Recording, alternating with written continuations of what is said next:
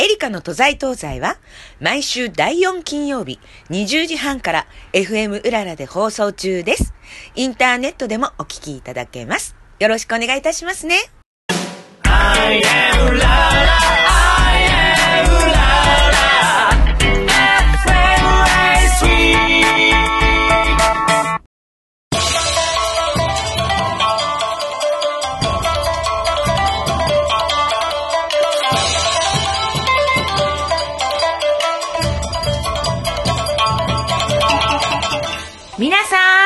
新年明けましておめでとうございます。2021年、令和3年、牛年も幕を開けました。皆さんいかがお過ごしでしょうか？エリカの都在東西の時間となりましたよ。今年はなんとこの番組3年目を迎えます。これも一重にゲストの皆さんやスタッフの皆さん、そして何よりもお聞きくださるリスナーの皆さんのおかげと心より感謝いたしております。今年も素晴らしいゲストの方々をお招きして皆さんと共にお楽しみの時間を過ごしたいと思います。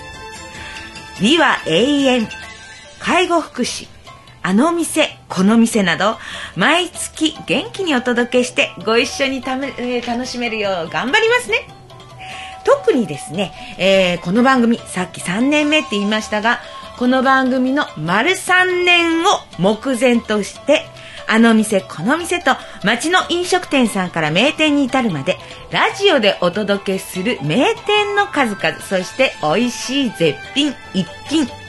こちらをお届けしたいと思っております。えーあなたのね、お住まいのご近所さん、もしかしてお隣かもしれませんね。えーお店に伺うかもしれませんので、どうぞお楽しみにしてくださいね。それでは、今年初の放送をスタートいたします。最後までお聞きください。この番組は新型コロナウイルス感染症対策を十分に行い3密を避け皆さんの愛情とともにお届けいたします。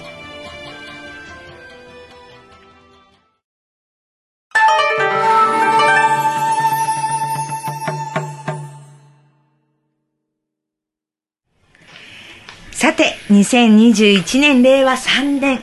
初めてのゲストの方はえー昨年もね、えーこの番組にご出演いただいて、この番組では本当お世話になっておなじみです。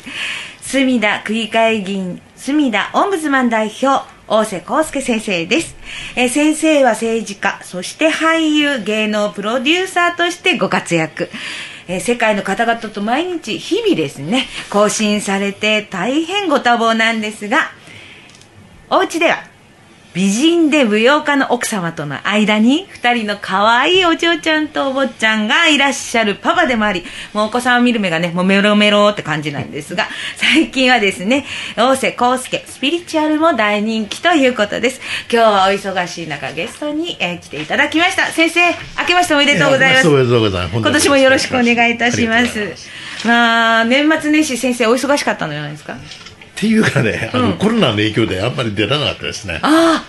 じゃあ出られなかったっていうことはじゃあお家のお手伝い大掃除とか。っていうか、あの、いろいろやることが多いよ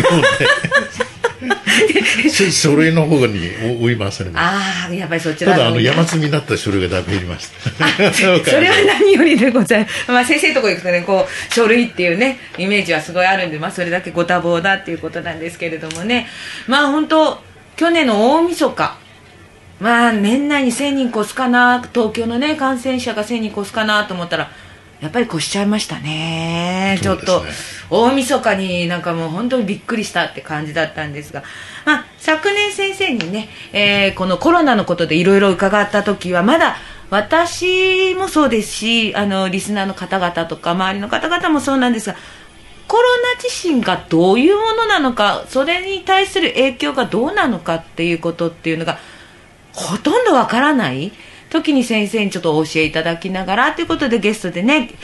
えーお出になっていただいたんですがあれから早1年近く。そうですね、早いですね。本当にびっくりする。あのこの間1年何かさコロナコロナコロナコロナでね1年終わってしまったんですけれどもあの時先生がこれから大変な世の中になって生活のね環境も変わってくるしまあお店とかがね、えー残念ながら閉店するところもいっぱい出るでしょうとかあとまあ生活保護をね受けられる方も多くなるでしょうっていうふうに当初話されていたんですけど確かにこの1年で先生のおっしゃる通りに本当全て変わりましたね。そうですね。びっくりしました。だからあの当時に比べたら皆さんもね本当あのコロナっていうことかなりお勉強されたんじゃないでしょうかね。毎日のようにニュースでもねやってますからね。ということでね、えー今や、えー、1都1府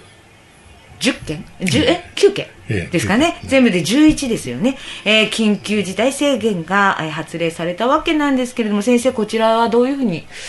思われますか？まあ、そう仕方がないんでしょうね、やっぱり。でも今の時期だったんですかね。ただやっぱり、まあ、最大の問題はですね、いろいろやっぱり情報を精査してみると、やはりあの、11月にですね、まあ、あの、中国の大きい外相が来られて、それで、まあ、あの、ビジネスで入って来られる方の、まあ、入国を緩和してくれということで、で、緩和しちゃったらしいんですよね。で、それで、緩和っっても、あの、まあ、証明書があれば、そのまま通れちゃうと。普通だったら日本人でも14日間、はいまあ、あの、よ様子、経過観察しなくちゃいけないんだけど、それをすっ飛ばしちゃって、それで日本に入ってきちゃった。えで、その結果ですね、その、まあ、オープンをあ入国してから、14日後ぐらいから、ダーッと増えてきちゃった。ああで、特に、あの、本当関西がひどい状態ですね。あと、北海道と。うん。大体、まあ、あの、ね、お隣の国から来る人たちが行きたがるところが感染して、でまあ、東京もご多分に漏れてそうなっちゃったということですね。ねだって東京だって年明け早々にもう2000人超えですからね。でね。で毎日も、ね、ちょうど1年ぐらい前は、えー日本でも感染者が出ましたって言ってしばらくしたら1人2人とかっていうねあれでもそれでもびっくりしてたのに今2000ってねえ？っとか思うと今度800とかってなった時にあ今日は少なかったなともう麻痺しちゃってる？頭の中その数字がね。麻痺しちゃってるっていうことなんです。先生でもこの感染者っていうのがまあ今7000人とかでつい最近ねデータ出ましたけどこれは原数的には2週間前のデータになるわけですからねまあ、できるだけ速攻で、大体遅れても 2, 2日ぐらいですね。あだから、ええかなり早い情報だと思います。じゃあその大晦日からっていうのはまあ11月ぐらいからのが来てまたこれでお正月休みになってて一回じゃあちょっとは落ち着く可能性もなきにしもあらずですかね、そうですね。うんでもこれねあの一般のね、えーまあ、私たちからしてみれば、えだらだらだらだらと緊急事態宣言でやるよりか一回ポンとね、えーロックダウンした方がいいんじゃないのなんていうふうに安易に考えちゃうんですけど。ただそれをやってしまうとやっぱりね経済が止まっちゃうんで、やっぱりあの皆さんが、まあ、例えば食料とかね水とか備蓄されてればできるんでしょうけど、それが、まあ、ままならない状態で,、で特に東京なんかね狭い家の中に皆さん住んでて、そういうことを備蓄する余裕もないので、それはちょっと無理かなと。ただあの、まあ、15日ぐらいに、まあ、政府がそのね、そのまあ、外国から来られた方特にね、お隣から来られた方の入国も止めてるんで、それその影響で止まってくる可能性はあります。ただ入ってきちゃったものに関しては増える可能性。ああなるほどねあともう一点は変異です。変異？ええ、だからウイルスが変異してきて、今までは例えばね、あの、一つのウイルスから、例えばまあ、10個ぐらいしか作れなかったのが、今はやっぱり70個ぐらいのウイルスを作っちゃうんで、で、それがウイルスが増えれば増えればほど、今度はもう、ネズミさん的に増えていっちゃう。なるほど。一つが1010が100100がっていうこういうね。で、その状況の中に、やっぱり、まあ、日常の生活がこう、接点があると、感染する可能性があるということですね。今ね、えーとまあ、お店なんかね飲食店なんかは夜8時まで営業っていうことで、まあ、どちらかというと夜飲みよりか昼飲みの方が多くなって下手すると朝飲みみたいなお店も増えてきたんですけれども、まあ、どちらにしてもお店をね、えーやってるイコール入る。でも、えーちょっと今の時期はなーなんて言うとじゃあ家飲みする。じゃあ家飲みするっていうことになると今度スーパーが混雑する。ね、えー前も去年もそうですね、最初の頃、そのトイレットペーパーがなくなったとかってありましたよね。あの頃なんかは、とにかく家から出れないと思ったから、スーパー行ったら1時間半並んでレジしたの。今そこまではね、ひどくはないですけど、やっぱりそれなりにね、列並んでっていうこともありますしね。まあ、あとちょっと慣れが出てきちゃったかなって。今まではちょっとどんなものか怖くて、うん。でいろんな、まああのね、1年も経っちゃうと、んいろんなことを経験して、んああ、かかってもこの程度かと思ってしまうところがちょっとね、怖いところですね。確かにそうですね。あ、まだこの程度か、この程度かっていう感じで。だからあの、まあ、出かけてもいいでしょうみたいな。あの、この前の緊急事態宣言の時は、多分皆さんすごい緊迫感もあったと思うんですけど、あの時点から比べたら、人手が多いですね。どう見てもね。まあ、そそうですね。やっぱり出ざるを得ないっていう状況もあるんだと思うんですけれども、ただ、やっぱりちょっと、そのウイルスの怖さについて、ちょっと知識がないっていうところがあります。先生から教えていただくとしたウイルスのことで、前もね、教えてもらったんですが、でも、またね、こう1年経つとまた違うことが発表されてると思うんですけど。ええあの最新のね、ええあの情報だとあのノーベル賞受賞者のですね、はい。まああのえー疫学とですね、はい。まあ、生理学医学賞を受賞された2人のノーベル賞学者がですね、はい。で、一人はですね、あの、フランスのパスチュール研究所のですね、リュック、えーモンタニエ教授がですね、これはあの、2008年に、エイズウイルスの研究でノーベル賞を取られた方。で、先日、まあ、あの、その後ですね、2015年に、えーノーベル生理医学賞を受賞された、えー大村、えー博士という、まあ、あの、智弘博士と、まあ、あの、さんがいてですね、この二人が、えなんかいろいろね、なんか研究所あったらしいんですよね。その中で、この、まあ、リュッキュ教授がですね、あの、このウイルスは、まあ、あの、コロ、まあ、コロナ、正確に言うともう、これ中京ウイルスだっていうふうに、まあ、海外では発信されてるんですけど、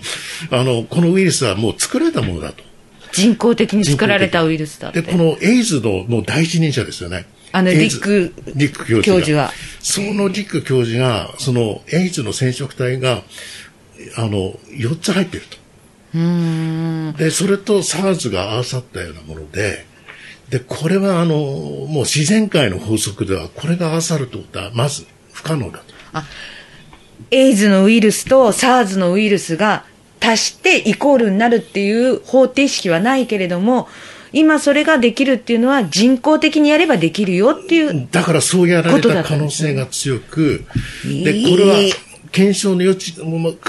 検証できるかと言われると、はっきり言ってできないと。それはなぜかというと、まあ中国のあの、まあ P4、武漢にあったね、P4 研究所。あはいで、これがあの、まあその後すぐにですね、あの、まあ、えー人民解放軍が来て、この爆破してしまって、証拠隠滅されちゃったんで、その、まあ、それを立証する手立ては、もう消えてしまっていると言いながら、この危険性がね、どういう危険性があるかというと、まずエイズっていうのは、これは免疫不全症とかって最初言われてて、で、薬がないわけですよ。そうですね、エイズに効く薬っていうのが。ね、薬が開発されないのはなぜかっていうと、エイズウイルスっていうのは変異を繰り返すわけですよ。あだから薬作っても次の段階ではもう使えなくなっちゃう。だからエイズワクチンを作ろうと思っても、これが作れなかった。うん。そのウイルスを使って、今度コロナウイルスというのが作られちゃったんで、コロナも変異を繰り返すから、おそらくね、これワクチン作るのは、もう10年以上かかるんじゃないかっていうふうなことを、まあこの二人のね、あの、ノーベル賞受賞者が言っおっしゃってるんですよ。あ、ディック教授と大村教授が大村。教授が。だからそうなってくると、これはかなり長く続くだろうというのと、あと一番怖いのが、エイズウイルスというのが、リック教授の話によると、潜伏期間が15年っていうこともあったんですって。15年。で、そうすると、どういう時に発症するかというと、その15年間の間に、その人の免疫力が弱った時に、ダッと出てくると。よくあの、ヘルペスっていうのがあるでしょ？あ,、はい。れになった人っていうのはいつ出るかわかんなくて、で、免疫力が弱ってくると、例えば口の中に出たり、うんいろんなところに出たり、ねね、お腹に出たりするわけじゃないですか。で、あの状態になると今度そのウイルスをばらまくような段階に来ちゃって。で、その、えーまあ、ヘルペスウイルスを殺すことができてるかっつったって、今の医学とか科学の進歩でもそれを殺す薬できてない。うん。で、このコロナウイルスも、そのコロナを完全にね、消滅、消してしまうような薬ができてないわけですよ。それができればこの問題というのは一発で解決するんだけど、できてない。しかもこれ潜伏期間が長くて、で、一度かかって良くなったと言われても、その人のね、えあの、まあ、えー体の中からウイルスが抜けてるわけじゃないんですよ。ウイルスがなんとか収まってるというだけで。まあ、暴れ出してないだけえで、え体の中にはいるんだよっていうことだからそれがやっぱりり、めあの病気やなんかで免疫力弱ってくるとまた出てくる。で、そういう方がやっぱり病棟なんかに入院されてると、そこで発症して周りに移してしまうという危険性だってあるわけですよ。だから本当に怖いものなんですよね。これ今、ワクチンをね、えー、今年の2月の下旬あたりから順次、なんか、接種するって言って、まあ最初に医療従事者の方、その後は高齢者、その後が、えー、基礎疾患のある方や高齢者施設のね、えー、従事者の方、そして一般みたいな、こういうふうな、ね、感じで、まあ、随時言われてますけれども、どうなんでしょうかね。まあ正直言うとそねそんな大、そんな感じで今ワクチン打ってもね。正直言うと、私もやっぱりあの、仲間の中に、まあ、ある大学病院の、ね先生とかいて、まあ、あの、昨年に一緒に飲んだ時に、やはり医者でも、このウイルスというのは、まあ、打つ気はしないと。それだけ危険なんだと。それはなぜかというと、その安全性について、まあ、十分に検証する期間もなくて、1年ぐらいでできたものは、どの程度効果あるかわからないし、あとやっぱりそのね、性質上、変異を繰り返している以上、打ったからって、安心してしまうと余計移しちゃう恐れが。だからその安心が一番怖いんだと。それね、あの、例えば、インフルエンザなんかでも、打ったら安心だみたいな感じのことっじゃないですか。あの、冬になる前にね、打って、あ、まあ、打ったから大丈夫だよ、みたいな感じで、まあ、全然違って、まあ、風邪ひいたりなんだかんだとかって、そういう安堵感っていうのって人って必ずありますからね。打ったからよかった。そこがかなり蔓延させる危険性があるということと、あとやはりね、あの、もう世界がそれを買おうと思ってね、莫大なお金用意してるじゃないですか。で、一番儲けるのはどこかと、いうことを考えれば、ね、だからやっぱりそう意図的に演出されてる恐れもある。だから一番いいのは、やはりまあ本当に、えー、ニュージーランドとかね、オーストラリアみたいな完全にもう、その国に入れない。うん。シャットアウトして入れたらもう徹底的にそこを潰していくという対処方法が一番いいんですよね。だから、国にね、ウイルスさえ持ち込ませなければ日本だって安泰だったわけですよ。経済行為もいいし。だから、それを、まああのね、今の政権もそうで、その前もそうだと思うんです入れちゃってるんですよ。入れちゃった後で気がついて、っていうことなんで。ねえ。かといって感染した人間をね、なんか、あの、どっかに入れてしまうとか、隔離するとできないでしょ。ウイルスが抜けない以上、どうすんのかなっていうのは。ねこれだって抜けていく、もう入ってきちゃって。ね、どんどん増えていく一方ですからね、その中で今度増えていって、また止めてないからまた入ってきてとかってなって、またどんどんどんどんじゃないですか。で、それ以上に恐ろしいことは、この、まあ、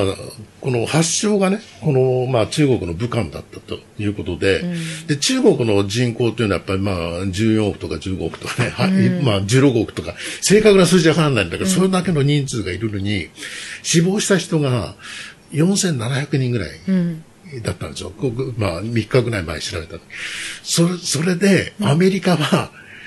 37万人の方が亡くなったんですよ。で、アメリカの人口ってわずか2億人ですよ。ね、それだけのもう本当に中国の7分の1しかいないのに、で、アメリカとヨーロッパというのはものすごい莫大な量の方が死んでるということは、おそらくやっぱりね、それを狙った生物兵器であるのかなということと、あとやはりね、この特に都市部が影響を受けるわけですよ。だから都心の、例えば、ね、いいところの土地っていうのは、繁華街っていうと大体こう、お店が多くて飲食店多いじゃないですか。はい。で、そういうところがロックダウンされたりなんかして、皆さんが商売やめられちゃうと、そういう土地が売りに出たら、そこをすかさず買って、占領しようということも考えられなくはないんですよ。うんうんうんだってそうですよ。だって、その、だって借金払えなかったら、競売でかけられちゃうわけじゃないですか。そうですよね。だからそういうことも戦略的にあるんではないかなっていうことですね。これいつまで続くんでしょうかねって本当ね 思うけどだって本当サラリーマンのねお宅だと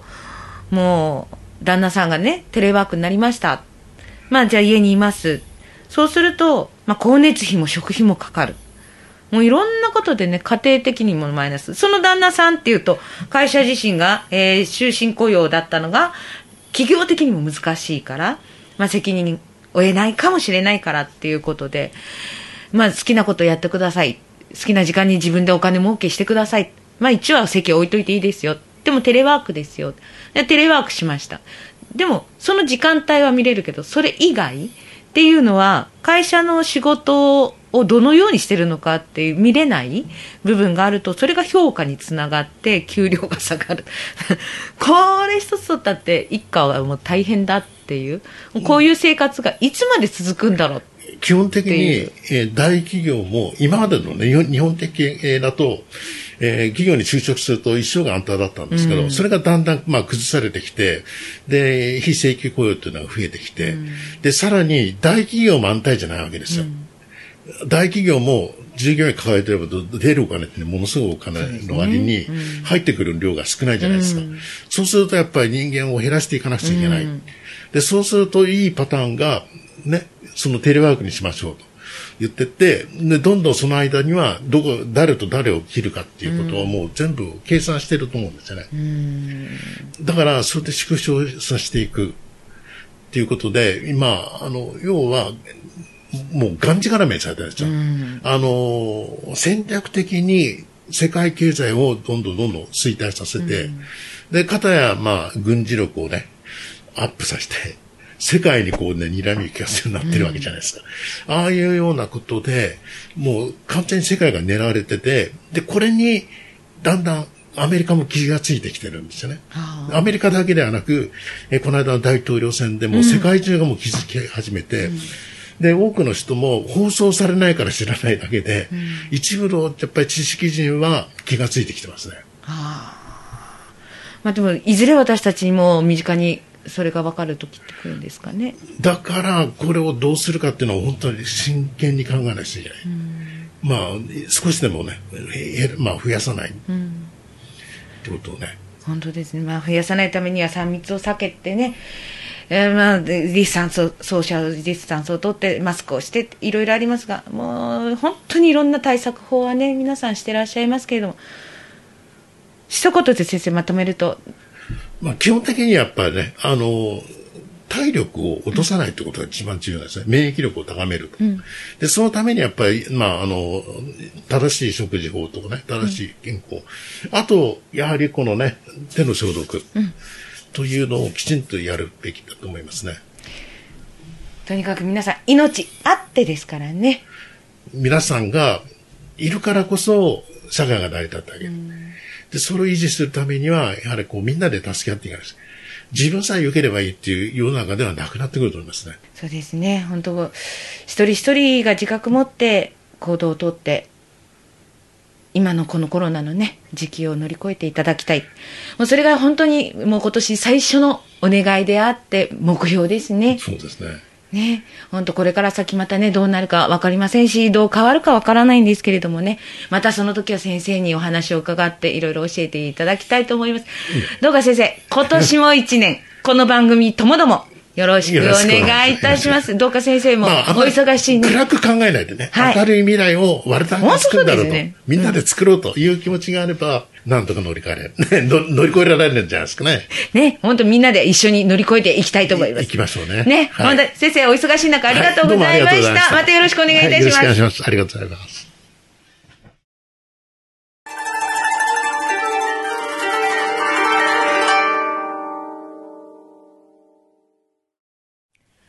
それでは今年初の一句いただきました。節分に孫と豆まきコロナ退治。節分に孫と豆まきコロナ退治。東京都にお住まいの83歳、井口さん男性の方からいただきました。えーこれコロナ退治ってきっと鬼退治にかけてあると思うんですけれどもね、本当に一日も早い収束をね、祈っております。どうか鬼さん、コロナさん、えー退治されてください。お願いいたします。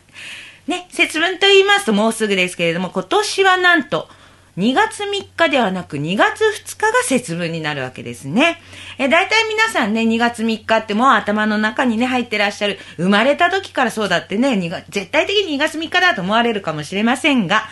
なんと、節分は立春の前日ということで、地球と太陽の位置を調べ決定されるそうです。これは国立天文台、ね、こちら、えーホームページにも書かれておりますが、えー調べた結果、今年は2月2日。っていうことは、えー2月3日が立春なので、2月2日。これが節分になるそうです。これが124年ぶり。ね、124年ぶりに2月2日が節分ということなんですけれども、じゃあ前回の2月2日節分の日っていうのはいつ頃だったのかなと思いますと、1897年。明治30年のことなんですね。この明治30年何があったかなって言いますと、京都帝国大学、今の京都大学ですね。こちらが創立されました。そして、若大将シリーズ、加山雄三さんの映画ですね。えー飯田長子さん。えー田沼家のおばあちゃん役でお出になってたね、女優の飯田長子さんや、あと、大正昭和で大人気漫才師としても俳優としても活躍されておりました、花菱あちゃこさん。そして小説家であってまた着物デザイナーでもいらっしゃいます、宇野千代さんがお生まれになったのがこの1897年だそうです。ね、ここから124年ぶりですからね、えー、どなたも多分今、経験されてないんじゃないでしょうかね。えーこの節分の日。まあ、地方によっていろいろなね、お祝いの仕方とか、えーありますけれども、大体今は皆さんね、恵方巻きを食べられることが多いと思います。今年は南南東の方角を向いて召し上がっていただきたいと思います。節分に恵方巻きを食べる風習っていうのはいろいろ諸説ありますが、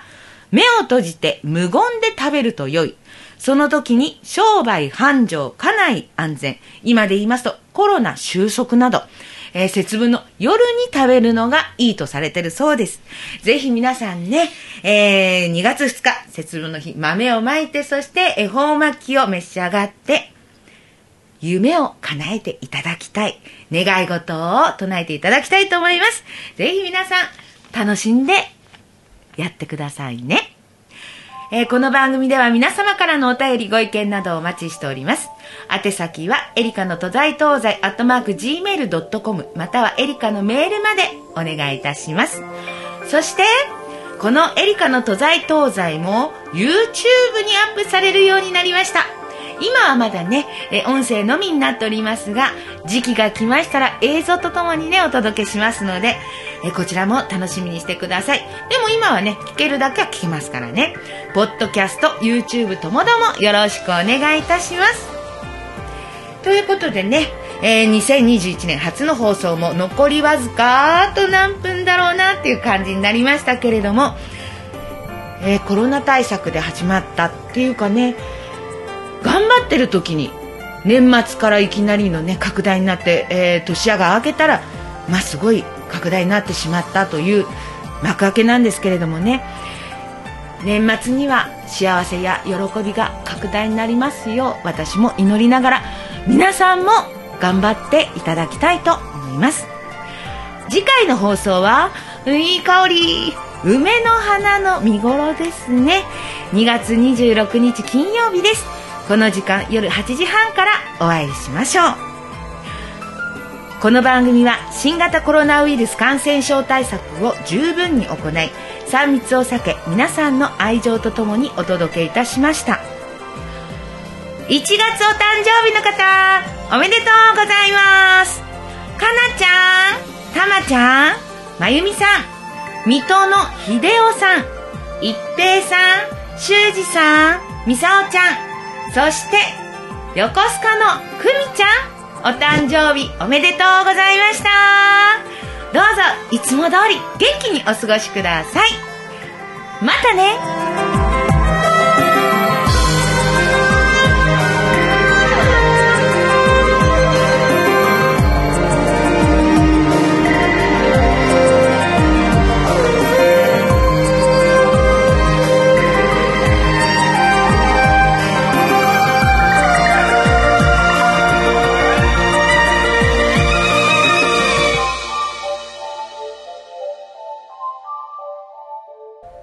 エリカの都在東西は毎週第4金曜日20時半から FM うららで放送中です。インターネットでもお聞きいただけます。よろしくお願いいたしますね。